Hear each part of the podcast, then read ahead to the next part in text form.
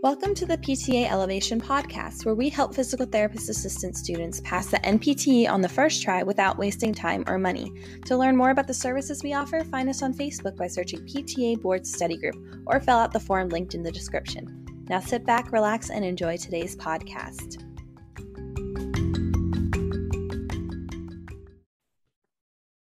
What's up, guys? So, today we're going to talk about Huntington's disease. Remember, when we have problems with the basal ganglia, it's either Huntington's disease or Parkinson's disease. So let's kind of get into it so we can kind of understand exactly what's going on. This is one of those neurological conditions that probably ends up showing up on the boards because it's an interesting way that it presents. So, anatomy, as I said before, basal ganglia is the big thing going on. It's mainly affecting when it comes to Huntington's disease, the striatum part of the basal ganglia, which is of the caudate nucleus, which is a little bit higher in the brain, and the putamen, which is a big chunk of the basal ganglia. So understanding that that's kind of where it's happening, striatum. Um, for the NPTE for PTAs, we really just kind of have to know it's atrophy of the basal ganglia and a little bit of the cerebral cortex because remember we have those higher remember the cerebral cortex the function of that is your higher executive functioning and higher thought processes. When that's affected that's why we see dementia with this patient. So central nervous system problems basal ganglia in the cns and also some parts of the cerebral cortex are being affected.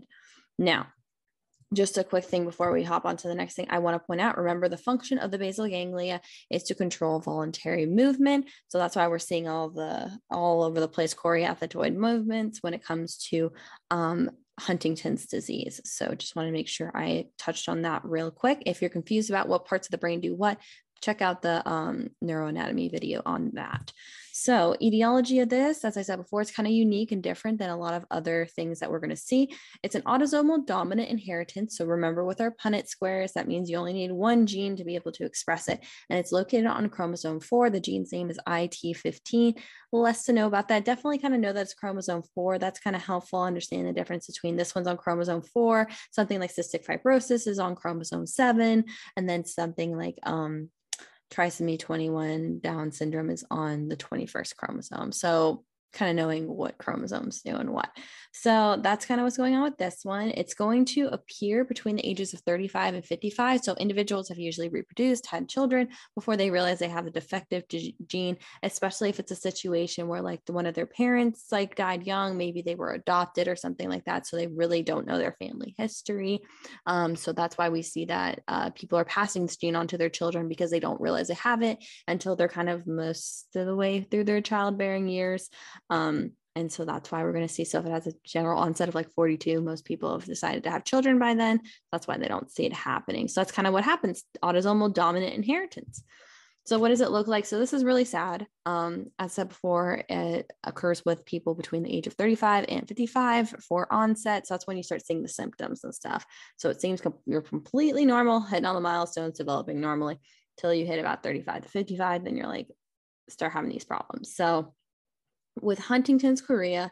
So this is what um, is also kind of referred to with Huntington's disease. It might not be called Huntington's disease. It might be called Huntington's chorea, but this is where we see that it's caused by inhibition of the basal ganglia, which will cause motor dysfunction. As I said before, the basal ganglia is responsible for uh, voluntary motor control of the uh, skeletal muscles and stuff like that. So that if it's inhibited, that means we're we don't have control we're just going kind of thing. And literally that's kind of what it looks like. They're just going sort of thing. So we'll see this thing. And this is one of those keywords, the choreoathetoid movements of the extremities. So chorea would be that large amplitude random movements. Then athetosis is a snake-like writhing movement. So kind of understand if we're seeing like these large amplitude snakes going on, that would be characteristic of Huntington's. And so keywords to think about, guys, because remember, it's all about the keywords. Um, so the patient might also like because it's an involuntary movement. So instead of like with Parkinson's, we have the pill rolling tremors and the resting tremors and everything like that. The patient just they're literally going like this all the time, kind of thing. Um, with Huntington's, it's a lot more going on. So they're gonna have like the grimacing, they'll they'll bare their teeth and everything. They'll stick out their tongue and stuff like that. They will uh, raise their eyebrows. So they'll have all these random movements while they're doing all the snake like movements. I'm gonna try to link a video below so you guys can see. Um, but that's pretty much what's going on with this patient. Because of all this, remember our muscles of speech are skeletal voluntary control muscles that will see that their speech is becoming a lot more difficult to understand. So this is pretty scary when it comes to this patient um, because they can't express themselves, and as they lose their ability to speak and communicate, they're becoming more isolated. So there's a lot of other cognitive things going on with this patient. We'll see those dementia starting to happening. They'll start because remember the cerebral cortex is also wasting away, so that's why we're seeing that. Remember dementia and Alzheimer's in general. Um, Alzheimer's being a separate disease, dementia being a symptom of the disease it would be just wasting away of the brain. The brain starts to shrink. We're seeing the same thing kind of happen with uh, Huntington's, but because it's not, it's Huntington's. That's like that's what's going on because the defective chromosome. It's even though it looks like Alzheimer's, it's because it's Huntington's with the actual pathology of what's going on with it. So we're seeing all those impairments as well with this patient. A lot of things going on. We'll see ataxia, difficulty with ambulation and transfers and stuff like that. They might be sitting in the chair and they're moving so much that they fall off the chair and they can't control themselves with that. Um, unfortunately, and this is really sad in the final stages of this disease, the patient becomes become rigid and stuff like that. They'll need 24-7 care. They can't feed themselves, wash themselves, move themselves and stuff like that. It's it's very, very tragic and um, they're going to need 24 7 care. That's why patient caregiver education is so important in the early stages. So we know kind of what to expect going forward so we can make the best decisions for the patient and the family, keep everyone comfortable.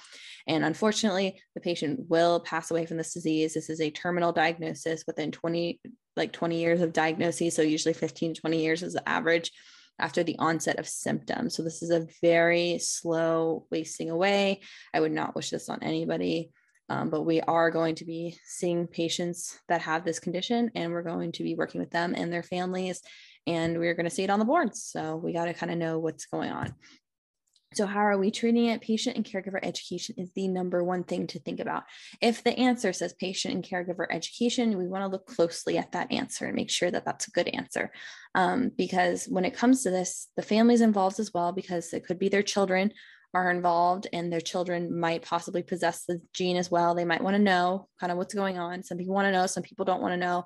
Um, but kind of educating them on, like, let's say it's their mom, what's happening with mom, what's going on, what's it going to look like in the next couple of years, what kind of support is she going to need, um, what kind of caregiving is going to need. And because it's a long, drawn out thing, it takes a huge toll on the family being a caregiver. It is very, very tough to be a caregiver, especially when somebody who's like your mom that's always taking care of you you have to take care of them now. It's really really a lot on the people and making sure the patient and the caregiver are both educated and they're getting the proper support outside as well. That's kind of just a little treatment kind of thing but the boards isn't going to really ask you about that. But big advocating mental health for caregiver and patient when they have a disease like this. Um, the patient might be on various medications so remember we're always doing a med check before we treat our patient to make sure there's nothing that's going to be contraindicated or um, things we have to look out for, like syncope episodes or something like that with whatever medication they're on. So understanding they're going to be on dopamine as well, similar to how Parkinson's patients are on levodopa. Um, we're kind of making sure that the patient is um, being treated with the proper medications to help with their symptoms. And so the anticonvulsants and dopamine is going to decrease the choreoathetoid movements and convulsions because it's trying to supplement what the basal ganglia doesn't have. Um, so that's kind of what's going on with that. Instead of like it being a dopamine problem, like in Parkinson's, that it's just not getting across the blood brain barrier, the um, actual basal ganglia itself is wasting away. So that's the big difference between these two. For us as physical therapists and physical therapist assistant peoples, um, we're going to focus on, and this is very important for any patient who's in a disease like ALS, MS, uh, Huntington's, Parkinson's, whatever disease they have that's going to be causing them to slowly become debil- debilitated. We want to focus on maximizing the patient's current level of function. And so by saying this, I'm saying if they can do it, we want to keep them doing it as long as possible until they need help. Then we're going to adapt it, give them adaptive assistive devices, all of that stuff, whatnot. Um, adapt, improvise, and overcome kind of thing with this patient until they absolutely can't do it anymore. And then they need someone to do it for them. So we're trying to keep the patient as functional as possible for as long as possible. So we're going to if we see this on the boards, we're picking the answer that's going to keep the patient as functional as possible for as long as possible, doing the thing themselves until they need help that's the big thing to think about with all of these. So strength and transfers is going to be another one we're working on, just general progressive strengthening and stuff like that, maintaining the level of strength that they have, working on transfers, keeping them as independent as possible with their transfers. Um, and then we're going to work on balance and ambulation. So let's just say and not Andy. Um, so we're going to work on balance and ambulation with this patient. We're trying to make sure that um, we're keeping them from falling over because we don't want them to have a fall. It's really bad. So we really don't want them to end up on the ground. So we're trying to keep them as independent with their ambulation, keeping their balance as uh, appropriate as possible, working on dynamic balance, static balance, um, reactive balance, stuff like that. Um, we're going to work on postural control and functional mobility. So postural control being like, you know, how we're kind of all over the place with that, kind of working on patient having voluntary control as much as they can to keep them like in the seat and stuff, keep them from falling out of a chair, things of that nature. And um, we're working on functional mobility with this patient. So just as I said before, keeping the patient as functional for as long as possible. We're going to work on stretching and preventing contractures because this patient could be stuck in positions for a long period of time.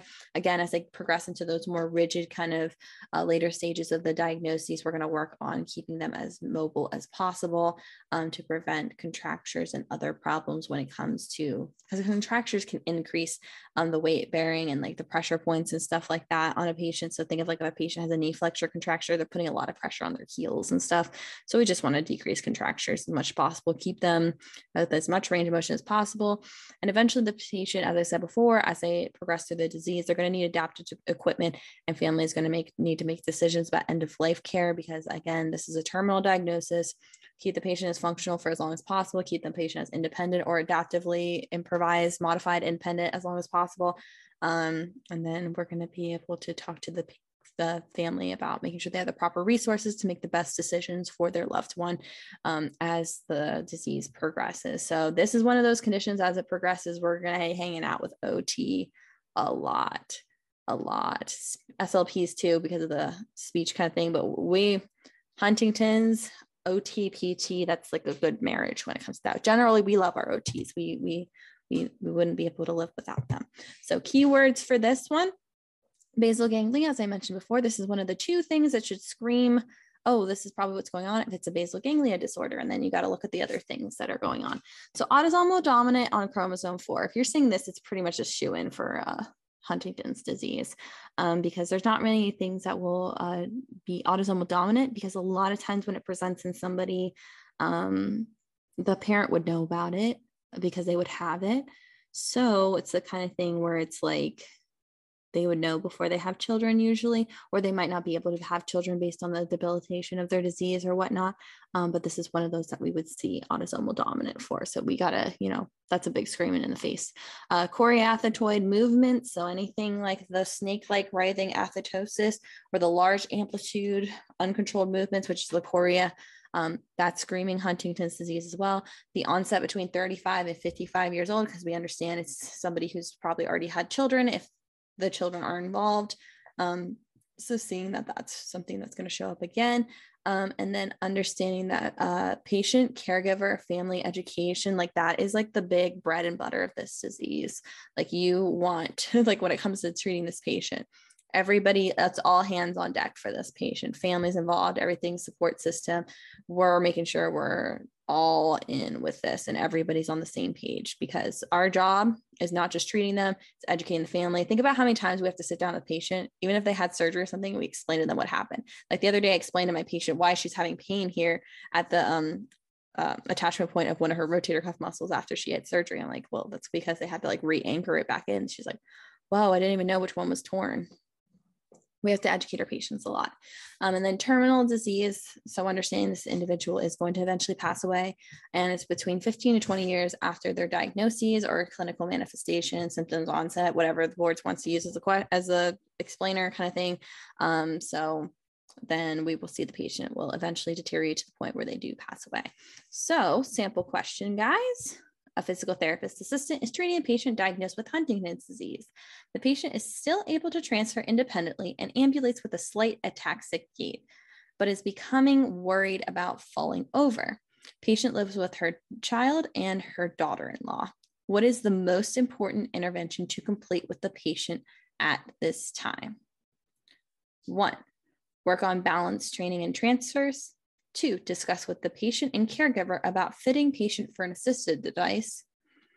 Three, teach patient how to get up from the ground if they do fall. Or four, teach family member how to guard patient while they transfer. So I'll give you guys a second to think about that.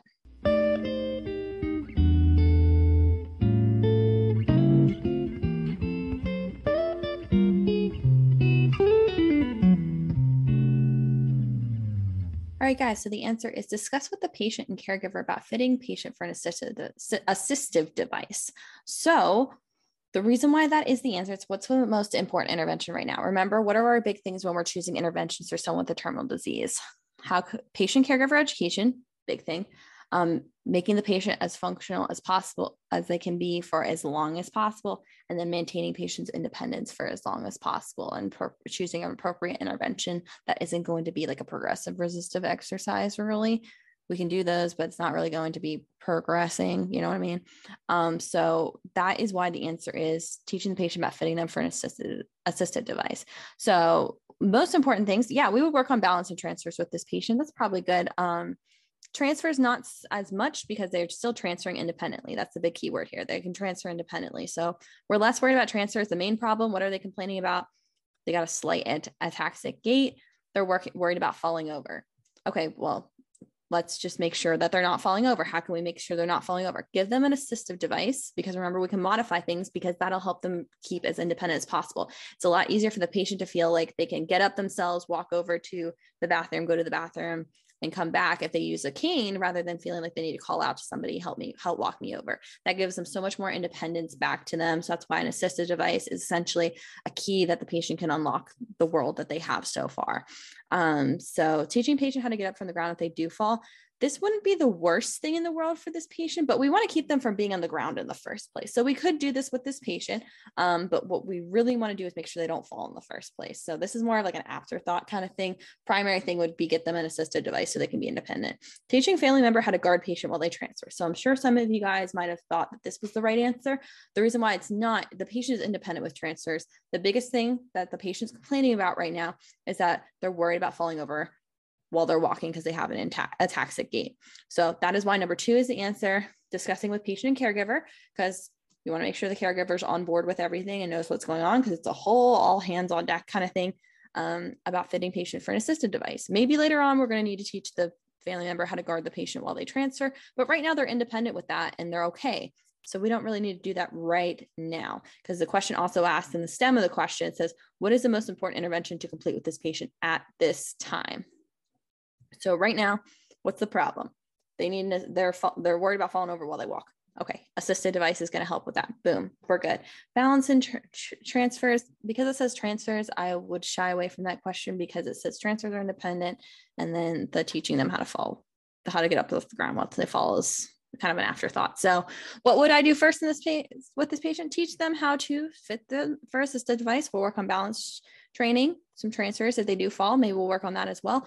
But we don't really need to guard them yet when they're standing. So that might be a future thing. So again, just to recap, making sure the patient is as functional as possible for as long as possible and as independent as possible for as long as possible kind of thing. So I hope this was helpful in explaining things. Let me know if you have any questions and I will see y'all in the next one. Take care.